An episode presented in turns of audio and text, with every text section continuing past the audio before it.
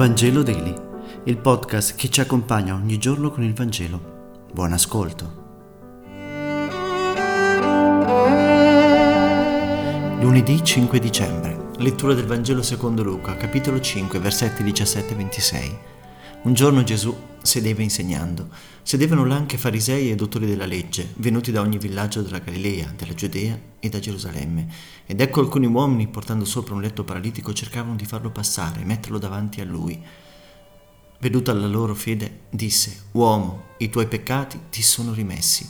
Gli scribi e i farisei cominciarono a discutere, dicendo: «Chi è costui che pronuncia bestemmie? Chi può rimettere i peccati?» Ma Gesù rispose: «Che cosa andate ragionando? Cos'è più facile, dire ti sono rimessi i tuoi peccati o dire alzati e cammina? Ora io ti dico, alzati, prendi il tuo lettuccio e va a casa tua».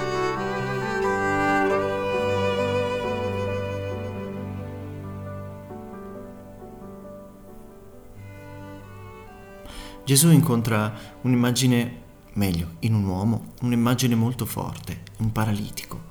L'immagine a volte della vita di alcune persone, magari la nostra o della nostra società.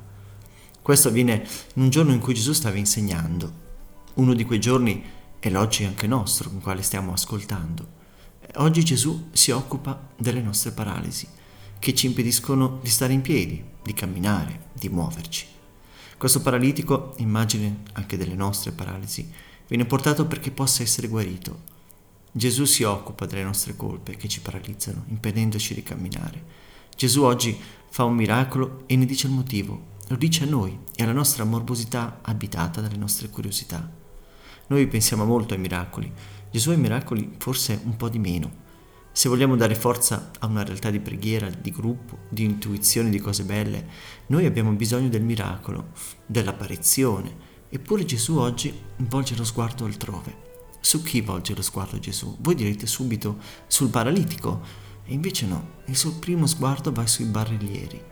Sono guardati prima del malato e Gesù coglie non solo la loro solidarietà e la gratuità con cui aiutano quel malato, ma addirittura la loro fede. Voi sapete che senza fede non ci sono miracoli. A Nazareth, ad esempio, Gesù non fece miracoli proprio per l'incredulità dei suoi compaesani. Da qui il famoso detto che nessuno è profeta in patria. Ecco, qui la guarigione non avviene per la fede del paralitico, bensì per la fede di chi porta la barella del paralitico. Diciamo degli amici del paralitico. Sono loro, con il loro amore per il paralitico, che fanno accadere il cambiamento. Ma nel mondo non ci sono solo loro. Nella vita vi sono sempre anche i farisei, che stanno alla porta a guardare e a creare problemi di ogni genere. Vivono per problematizzare la vita. Nella vita vi sono quelli che parlano spaccando in due il capello e trovando continuamente il pelo nell'uovo, senza far nulla di veramente concreto, senza sporcarsi le mani o il cuore. Ma il Vangelo ci ricorda che ci sono quelli che risolvono i problemi tirando la carretta, non perché sono bravi, non perché lo fanno anche gli altri, ma perché ci credono e non amano fare i paralitici e neppure i paralizzanti. Questi non aspettano o invocano un miracolo, lo vivono e lo costruiscono con le loro stesse vite. Grazie per aver meditato insieme e se questo podcast ti è piaciuto condividilo con i tuoi amici ed amiche. A domani.